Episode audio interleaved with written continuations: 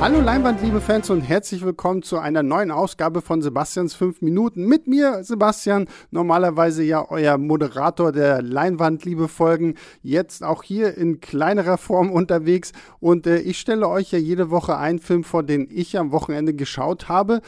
Das können natürlich auch immer mal Filme sein, die E-Mail vorschlagt. Schreibt einfach eine E-Mail an leinwandliebe.filmstarts.de. Das habe ich ja jetzt auch schon ein paar Mal gemacht. Ein paar eurer Vorschläge habe ich auch schon geschaut. Ähm, heute ist mal wieder was dran, was ich mir selber ausgesucht habe. Und eine kleine Besonderheit, denn ich spreche schon mal jetzt eine Spoilerwarnung aus. Ähm, ich werde sie nachher nochmal wiederholen in meinen eigentlichen fünf Minuten. Aber Spoilerwarnung für den Film One Cut of the Dead. Und ähm, ich drücke mal auf meinen Timer hier. Und 3, 2, 1, los. One Cut of the Dead ist ein japanischer Zombie-Film aus dem Jahr 2017. Und das Interessante daran ist, dass die erste halbe Stunde komplett ohne Schnitte auskommt. Also es ist ein Zombie-Film in einem Take. Und das Interessante daran ist, dass es eigentlich darum geht, dass ein Regisseur mit äh, seinen Schauspielern in einer alten Wasserfilteranlage halt diesen Zombie-Film drehen will, aber total unzufrieden ist mit den Leistungen seiner Darsteller und deswegen immer total rumwütet. Und ähm, auf einmal passiert, es tauchen echte Zombies auf und das Ganze wird sehr, sehr chaotisch. Und ähm, das Ganze ist nicht nur chaotisch, sondern wirkt auch sehr billig. Also zwischendurch haben die, zu, haben die Schauspieler auch irgendwie das Gefühl, gar nichts sagen zu müssen. Und ähm, die Handlung wirkt auch manchmal sehr stockend und sehr merkwürdig. Und die Effekte sind natürlich halt low budget, das, das sieht man auch irgendwie sofort. Und ähm, man fragt sich immer so ein bisschen, oder ich habe mich die ganze Zeit gefragt, was zur Hölle passiert hier gerade? Warum, warum feiern alle diesen Film? Weil die, wie gesagt, dass es in einem One-Take gedreht worden ist, ist ganz nett, aber da hat mir irgendwie noch das gewisse Etwas gefehlt. Und ähm, dieses gewisse Etwas, was dieser Film hat, was sie dann auf ein, eine ganz neue Ebene setzt, ist tatsächlich die besondere Wendung, die nach einer halben Stunde kommt. Und deswegen nochmal Spoilerwarnung, Spoilerwarnung, Spoilerwarnung. Wenn ihr One Cut of the Dead noch nicht gesehen habt, guckt ihn euch echt an, gerade wenn ihr Zombie-Fans seid. Und äh, für alle, die ihn schon kennen, ähm, ich rede jetzt einfach mal weiter, aber Spoilerwarnung. Ähm, nach einer halben Stunde hört dieser Film plötzlich auf, also dieser One-Take-Film, und ähm, es springt, glaube ich, ein paar Monate äh, zurück. Und dann erfahren wir auf einmal, dass dieser Regisseur eigentlich einen Auftrag bekommen hat von einem Fernsehsender, eine halbstündige Live-Horrorshow zu erstellen, die im Fernsehen aufgeführt werden soll. Und deswegen halt dieser One-Take-Film. Und äh, wir sehen dann, wie er die Schauspieler castet, wie die ersten Probelesungen gemacht werden und lernen so die Hauptdarsteller kennen und das ganze Team hinter der Kamera.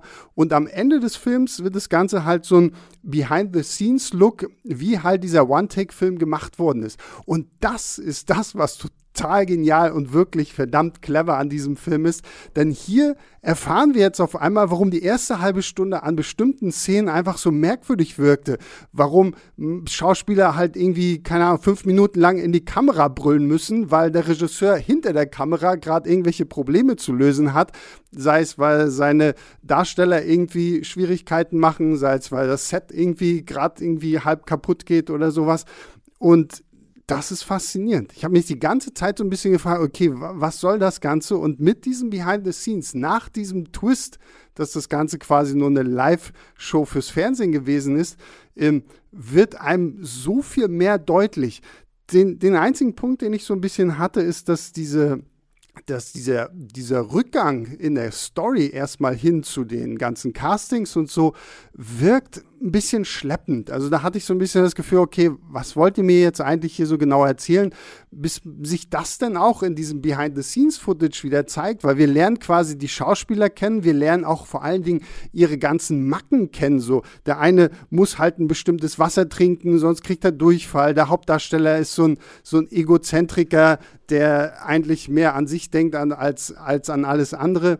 Und ähm, das sind so ganz spannende Facetten, die sich dann halt in diesem Behind-the-Scenes-Footage wirklich zeigen und wo man dann wirklich sieht, mit was für Schwierigkeiten der Regisseur eigentlich zu kämpfen hatte, um diesen Film wirklich so hinzukriegen, wie, er, wie wir ihn dann am Ende sehen.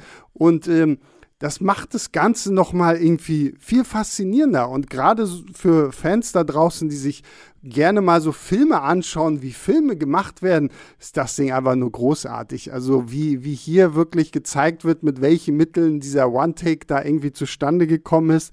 Und ähm, dann müsst ihr nochmal abwarten, weil im Abspann sieht man dann nochmal die richtigen Dreharbeiten, was auch wahnsinnig faszinierend ist. Also One Cut of the Dead ist äh, ein toller Zombie-Film, aber vielmehr noch ein wahnsinnig, wahnsinnig toller Film darüber, wie man Filme macht. Und ähm, das ist auch so ein Film, glaube ich, wo man, den muss man ein zweites Mal gucken. Also gerade ich werde mir den definitiv noch ein zweites Mal anschauen. Ich habe ihn auf Prime gesehen. Ähm, weil ich glaube, dann entdeckt man noch viel mehr. Und das ist das Tolle daran. Dieser Film lebt nicht zwingend von diesem Twist. Dieser Twist ist nur wahnsinnig gut, aber macht den Film nicht kaputt, wenn man den Twist schon kennt. Deswegen schaut euch One Cut of the Dead unbedingt, unbedingt an. Und damit sind meine fünf Minuten hier tatsächlich auch zu Ende. Und ähm, ja, ich bedanke mich bei euch fürs Zuhören, fürs fleißig, fleißig E-Mails schreiben. Das ist echt wahnsinnig lieb. Das freut mich immer sehr. Das freut unser ganzes Team hier hinter diesem Podcast immer wieder sehr. Und äh, damit verabschiede ich mich von euch. Äh, wir hören uns am Donnerstag zur regulären Leinwandliebe Podcast-Folge wieder. Bis dahin, macht's gut, bleibt gesund, schaut ganz viele Filme. Wir hören uns beim nächsten Mal wieder. Ciao, ciao.